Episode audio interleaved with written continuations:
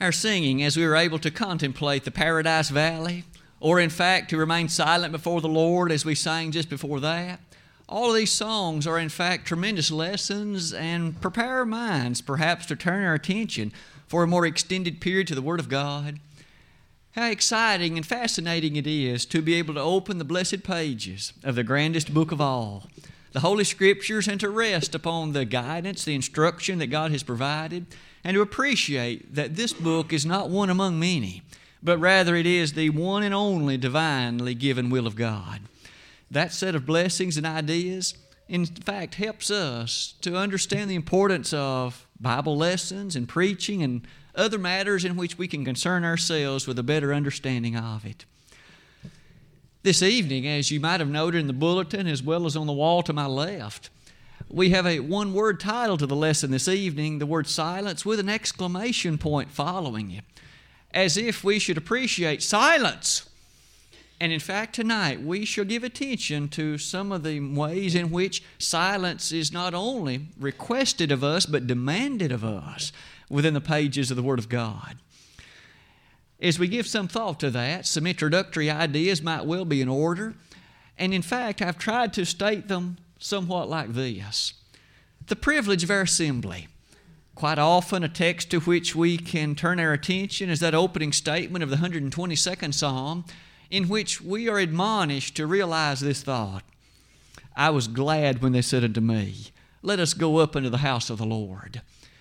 This morning, as we looked forward to the gospel meeting that shortly is to be ours, the reality of it that's coming, that only reminds us of all of those occasions on which we can gather in the name of God to do His bidding and worship Him in spirit and truth, to look forward to those occasions and the gladness that's ours.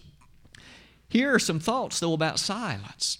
Not as if it is a complete digression, but rather it is a central feature that is frequently reminded of us in the Word of God. Wasn't it true that the wise man Solomon said that there is a time to speak and there is a time to keep silence? That reminds us, doesn't it, that there are times we in fact would be better off to simply be quiet. To simply, in fact, be those who observe, or perhaps we participate in ways not in accordance to usage of our language and our speech verbally. There's a time to be silent.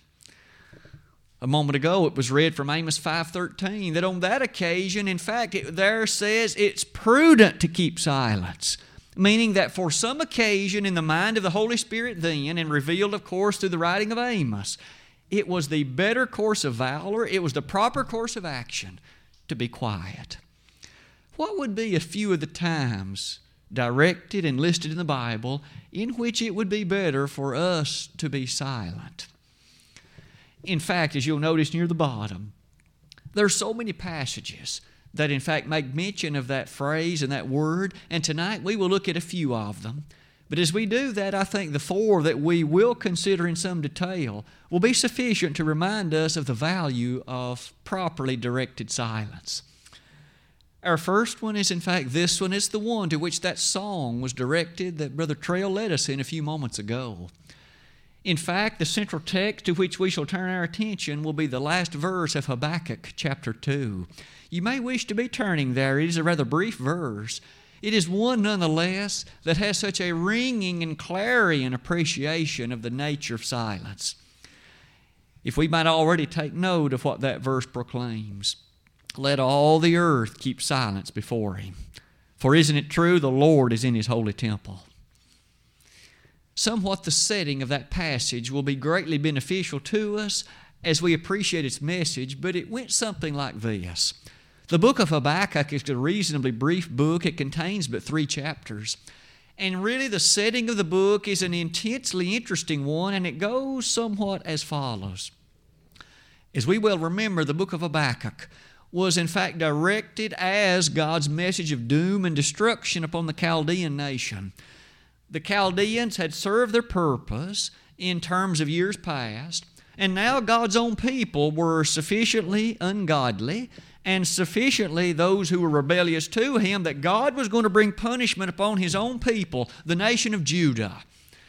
And God's instrument of punishment was the nation of Babylon, the Chaldeans. God, through His Holy Spirit, revealed that message of truth to, in fact, the man Habakkuk. And initially, Habakkuk was beside himself. In fact, his argument, his line of reasoning went something like this: God, your people may in fact be somewhat ungodly. The people of Judah may in fact be rebellious and not be the kind of people they ought to be, but the Chaldeans are even worse. And you're going to use them to punish your own people? Habakkuk did not understand. And in fact, he questioned God at least about the nature. He himself, according to the language, wasn't arguing with God. He just didn't understand. As chapter 1 of Habakkuk draws to its conclusion, God reminds him of His purity, of His majesty, of the fact that He does all things well. And in the opening two verses of chapter 2, Habakkuk waited to see God's answer. If you and I put that in position, we begin to notice again that Habakkuk was not in a position at that moment to fully appreciate the thoroughness of the way that God was doing things. As chapter 2 proceeds, there were other matters brought before the prophet. We might well remember that as the Chaldeans were described, they were people who were cruel, people who were violent, people who had little appreciation for the nature of the human being as made in the image of God. They were individuals who were a type of civilization that were exceedingly mean. A number of their features were listed in chapter 2, and ultimately, as the chapter draws to its conclusion, it's also noted that they were an idolatrous people.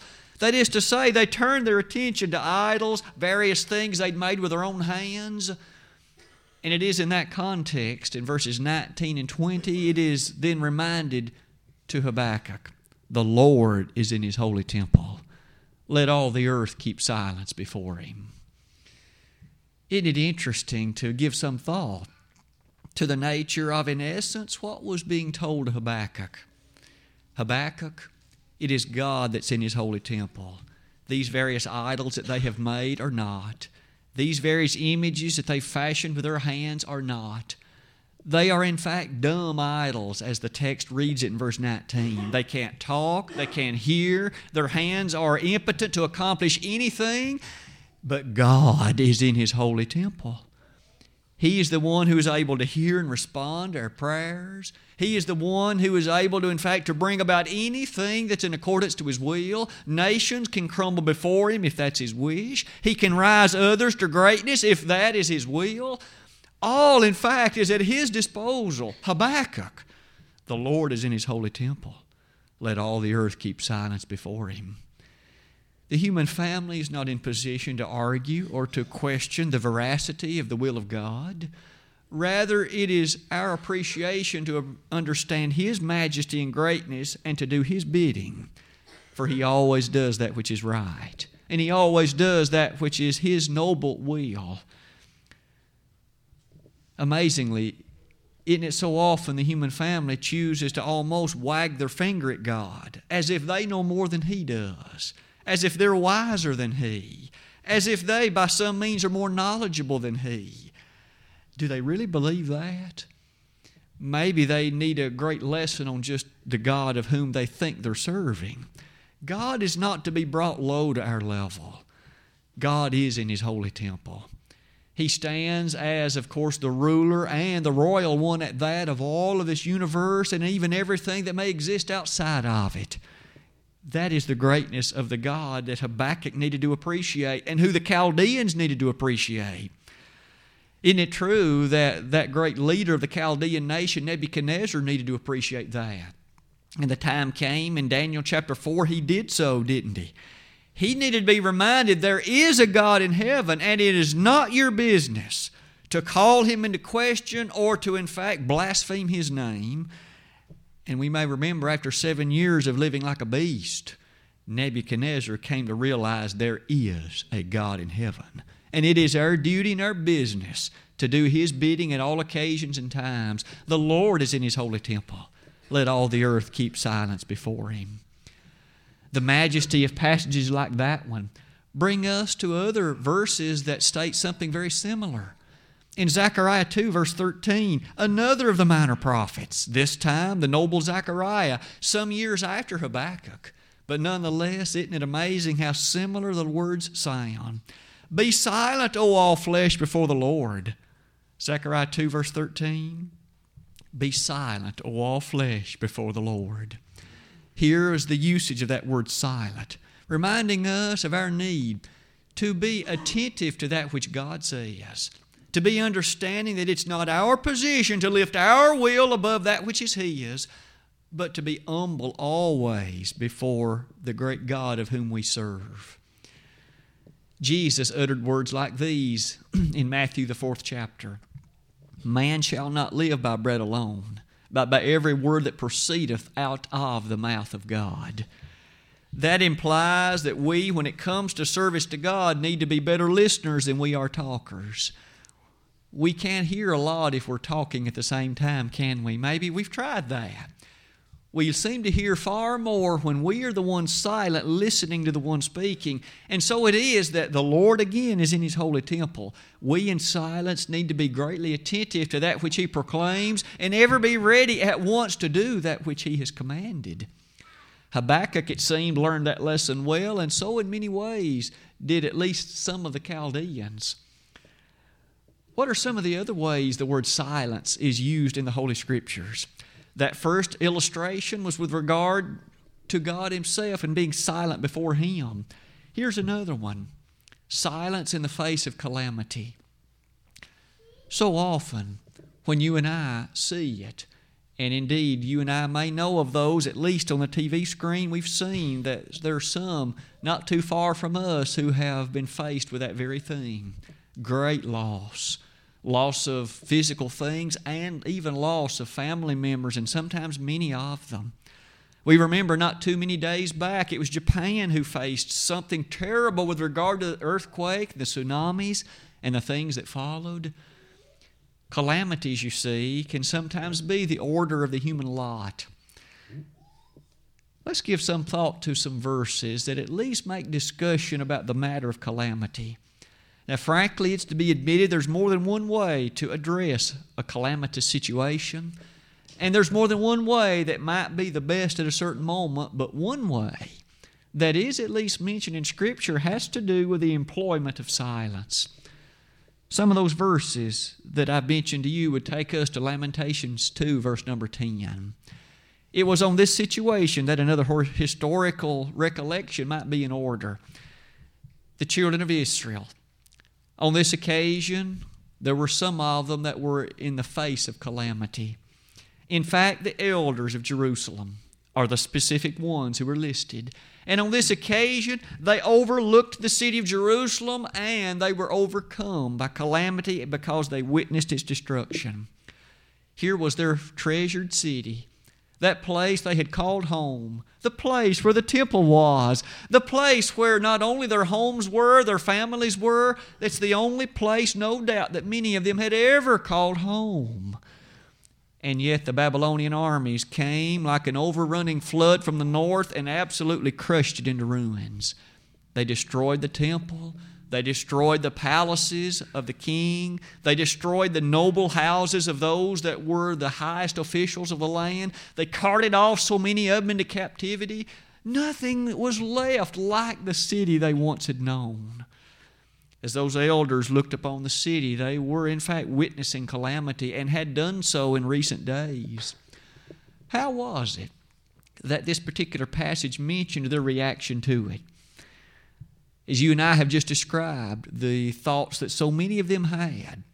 Jeremiah 7 verse 4 comes to mind when we remember that the words from their lips on so many occasions had been, "The temple of the Lord, the temple of the Lord, the temple of the Lord."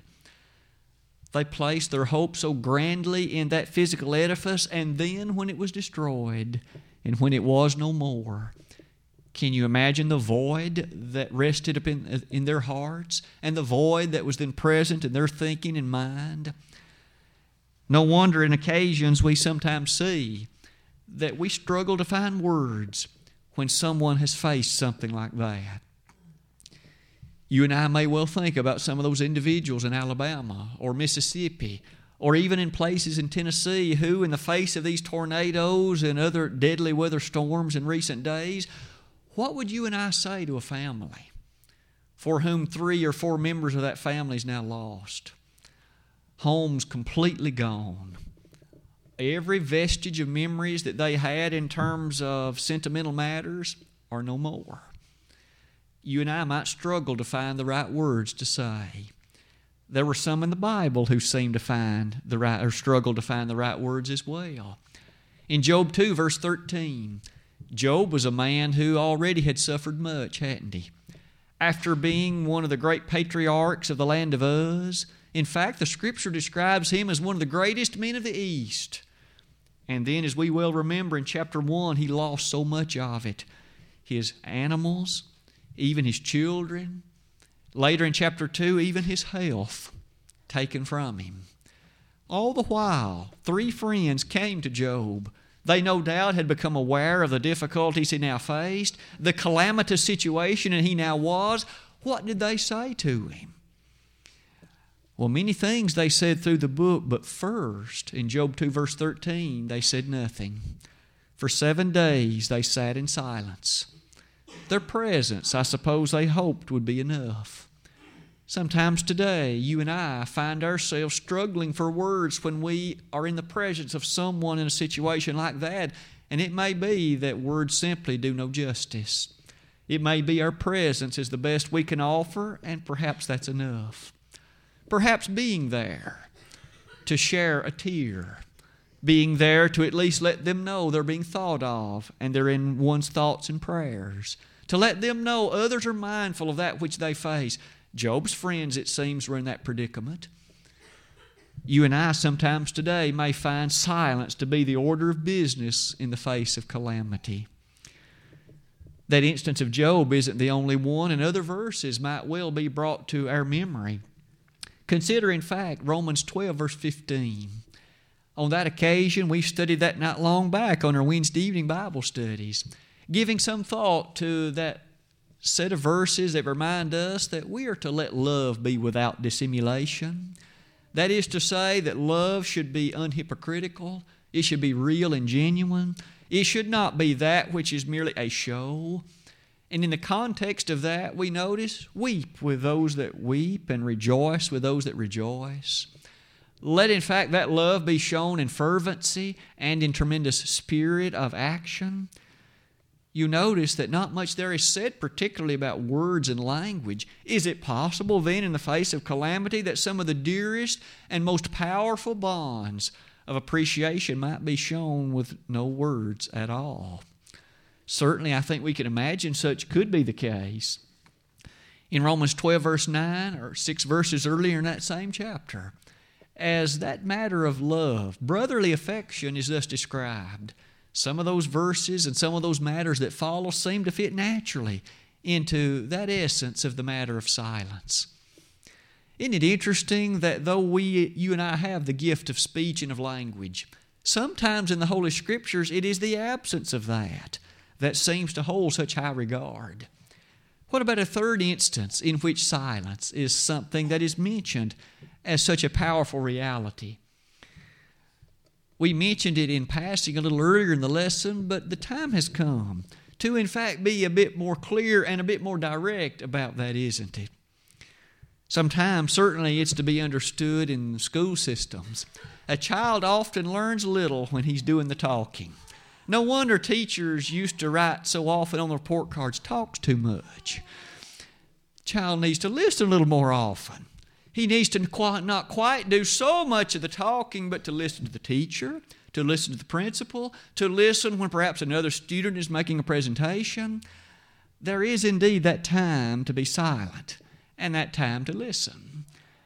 There is, in fact, a time, as you and I appreciate it in the Scriptures, when attention toward others and to listen, in fact, would be the more rightful thing to do. I've listed some of those thoughts in the following ways. It is so often, at least for some, a natural thing to do the talking. Have you been around someone who seems they can't let silence last very long, more than just a fleeting moment or so when they need to speak. It seems to be a natural thing that they want to fill up every apparent void, no matter how minor, with their own speech and their own language. It may not always be that they are in love with the sound of their own voice, but nonetheless, they do seem to have the gift of talk.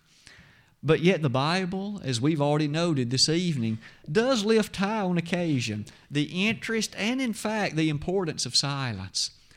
Here's another instance where some of that might be significant.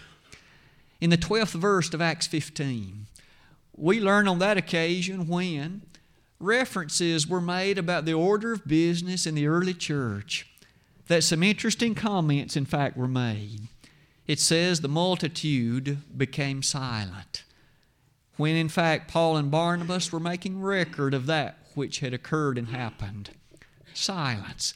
They listened with intensity to the record that was being shared. And they listened with intensity so that they could have a better understanding of that interesting and somewhat overwhelming order of things that were happening in the days of the early church. There are times, of course, when you and I find ourselves at least in a parallel situation. When it's with regard to the church, for example, to be keenly silent so that we miss not the message, and we miss not the thought that's being shared. That matter of silence seen also in some of the words of James, the 3rd chapter. Amazingly, it's a text that so often has been a challenge to all of us, I'm sure, in which James made mention of the power of the tongue and how impressive and needful it is to attempt to tame it. For didn't he state that the tongue is an unruly evil, full of deadly poison? And in fact, how noble he said it is when a man is able to bring that tongue at least in some order and in some degree in control so that he has his language to the point where he can be silent when those occasions and when those needful circumstances arise. Silence. It is amazing, isn't it, to think about the impressiveness of those times when we need to be good listeners. Amos did again say, didn't he, in Amos 5:13, prudent it is to be silent on certain occasions. That silence is perhaps also seen in the utterance of the psalmist in Psalm 141, verse number 3. There the psalmist made plea to God, set a watch, O Lord, over my lips. The psalmist was pleading that God would allow him to understand the wisdom of keeping his mouth shut. Set a watch so that I'll say what I should, but I will refrain from speaking what I ought not. Today, that would be a wise prayer for many of us, wouldn't it?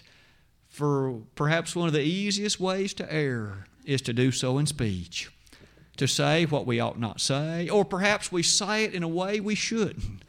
It comes across hurtful and mean and less than attentive to that which is the real problem and need of the moment. Set a watch, O Lord, over my mouth and over my lips. David knew well from time to time what it meant to err by way of language and speech, didn't he? He was guilty in 2 Samuel 24 of speaking that which he really ought not have spoken and doing what he ought not have done. Maybe you and I today find ourselves in occasion that our speech gets us into more trouble maybe than anything else. We blurt things out before we thoroughly have thought about it, and thus what we say comes across wholly different than the indication we might have wished. And in that case, perhaps it brings harm. Someone misunderstands what we said and takes it the wrong way, and as a result, perhaps a bit of a division results. Maybe a faction arises. Maybe hard feelings are the result when in fact that was never the intent. And in fact, it brings regret that such ever happened. If only we had taken a moment and kept our mouth closed, perhaps with deeper reflection we might have said it differently or maybe not said it at all. Interesting, isn't it, what that kind of circumstance can bring our way? Even beyond all of that, near the bottom, when we assemble in times of Bible study or the lesson, or when someone else is perhaps leading us in singing, as if you please, our attention should be on the words of that song or on the message of the Bible study hour or, in fact, on the character of that lesson as it's brought forth. That's not the time to be giggling or passing notes. That's not the time to be, in fact, talking about what's going to happen tomorrow. Those conversations are better left for later, aren't they? And thus, here are times when silence is something that is a very important matter, isn't it? It still is an impressive thing to recall the response in the book of Nehemiah when they were in presence to listen to the law being read, that they listened with attention and did so for hours because they desired to understand and to know that which Ezra and the others were speaking on that occasion. Three instances in which silence is lifted so highly in the Scriptures. Perhaps a fourth one, and then the lesson tonight will have drawn to its conclusion. A fourth discussion that involves the issue of silence, and one that is lifted so very highly. It is one, of course, that we find in the New Testament, stated rather matter-of-factly both in 1 Timothy chapter 2 as well as in 1 Corinthians chapter 14, having specifically to do with women or to do with ladies. You and I, of course, as we uphold passages like these, we are often looked upon by so many with great questions in their mind, because there are some who quite frankly do not understand. Have you had conversation with or perhaps read articles by those who would almost consider it laughable to interpret the verses in these two chapters the way that you and I see them rather straightforwardly presented? Given that there is but some tiny matter, at least at the chromosome level, between men and women, some might ask, so you mean to tell me that just based on the fact that there is one chromosome difference, she is not allowed to preach? She is not allowed to, in fact, proclaim in a public way at a mixed assembly matters of the truth? And they simply are unwilling to accept it. Might we again notice that it is not our intent to make the statement on the basis of a chromosome difference. God made no usage of that word, but God did say what was His will, didn't He? In fact, look at some of the things here that might be affirmed with me. It is certainly the case that God fashioned two sexes. There was, of course, the man fashioned and created first, and then there was the woman fashioned. We remember that in Genesis 2, verse 7, an encompassing statement is made. And the Lord God formed man of the dust of the ground and breathed into his nostrils the breath of life, and man became a living soul. With Adam in presence, it was noted, of course, that Adam was alone. And it wasn't good, Genesis 2:18. It was in the aftermath of that God brought that deep sleep upon Adam, and from his side He took a rib, and with that He fashioned. He brought into being a woman, and He brought her to Adam. We notice in the creation, the fashioning of that woman, we find the very last element of that which God created, and what a special role she serves, as well as the special role the man serves in the church. But it still is the case that though each has their respective duties and responsibilities, that there's a distinction in the way in which those works are to be carried out, and the spheres of influence are described in different ways. In fact, in these passages before us, we are specifically told that all of us may sing, and we are commanded to do so, Colossians 3:16. And all of us can, by way of that singing, teach and admonishing each other. But when it comes to that realization of the presentation, if you please, she is explicitly said not to usurp authority over the man. And in the Greek, that means she is not to possess or have dominion over the man. Inasmuch as that's stated, it's not our job to question the God of heaven. It's not our position to, in fact, assert loopholes and ways around that. That was His directive, and He based it, did He not? As He described in that very same chapter upon matters that took place at the very outset of time. He did not base it on a cultural conclusion, nor did He base it on factors specifically in either Ephesus or Corinth, but rather He took matters back to the very beginning. The man was formed first, and also it was the woman who was in the transgression by way of deception. Given both those reasons, it was the inspired apostle who thus asserted, I suffer not a woman to teach, nor to usurp authority over the man, but to be in silence. and his employment of that word silence. It seems exceedingly important to notice. It is not as if God demanded, of course, the woman to not make the slightest of utterances or sounds. She can sing and she must do so if she is to do the bidding of God. If a woman were to come forward, and in fact, I ask of her to make that confession that she believes with all her heart that Jesus is the Christ, the Son of God, may she audibly say yes? Of course she may. She is not usurping authority over the man in that instance. But in terms of those instances in which that would be what is done, she is commanded to be in silence. It is interesting to notice that inasmuch as that silence is listed on that occasion, doesn't it remind us that there are places in the Bible where the silence is indeed golden? And that silence is, in fact, then the will of God. As we think about the matters of silence discussed in the lesson tonight, we've looked at these four instances. And in regard to conclusion, we might highlight some overarching themes toward all of them. As you look with me at some of these, the topic, I suppose, has been an interesting one and somewhat fascinating for each of us. Perhaps one final notice that raises our piqued interest in regard to silence might be found in the 8th chapter of the Revelation. The opening verse of that chapter, we find that for the space of half an hour, there is silence in heaven. We could even appreciate from that even the angelic host, in their appreciation of that which was being unfolded on that occasion, was brought to silence. If that be the case, isn't it true today we can understand the importance of silence, that there's a time to speak and that there is a time to be silent? We've looked then tonight at the times of silence in regard to our approach toward God. For the Lord is in His holy temple. Let all the earth keep silence before Him. And then we studied about silence in the face of calamity, when there are times we struggle to find the best things to say.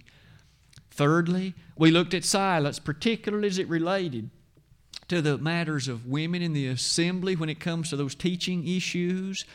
And then silence as it related to our need to listen sometimes, more so than to do the speaking. Tonight, as we draw this lesson to its conclusion, is our thinking about silence. These are things that we can apply day by day, recognizing the need to watch our speech and those appropriate times to be silent. One thing for sure is that there are times, of course, to speak up, and that perhaps will be the fodder for another lesson to come not too far in the future. But for tonight, as we think about silence, friend, if you find yourself separated from God tonight, whether as an alien sinner, one who has never become a member of the church of our Lord, or one who, though one time being such a member, no longer is faithful, you really do at this time need to realize God's in His holy temple. It's not He that moved, it was you. You're the one that has sinned, and you have brought yourself so far removed because of sin from where He is. You need to come to fellowship with Him, to be reconciled to Him. You do that in the words of Romans 5, verses 18 to 20. And that reconciliation is effected through the gift of His Son, the Son of God. If tonight you need to, as an alien sinner, come to Him for an initial time, it is that He demands of you. You need to believe with all your heart that Jesus is the Christ, the Son of God. Repent of your sins, understanding that they are what have separated you from Him. Confess His great name as the Son of God and be baptized humbly, simply, as a burial in water for the forgiveness of your sins. If we could assist you in that way tonight, it will be a grand day for all eternity for you. If you have at one time been such a faithful one but no longer are, come back this evening. Confess those errors if they have been of a public character. Repent of them. Plead to God for forgiveness thereof. He has promised to hear and forgive. If tonight we could be of assistance in either of those ways, it would be our privilege, and it would be a great evening, of course, for you. If we could help you in doing either of those things tonight, would you not let that be known in what way we can assist while together we stand and while we sing?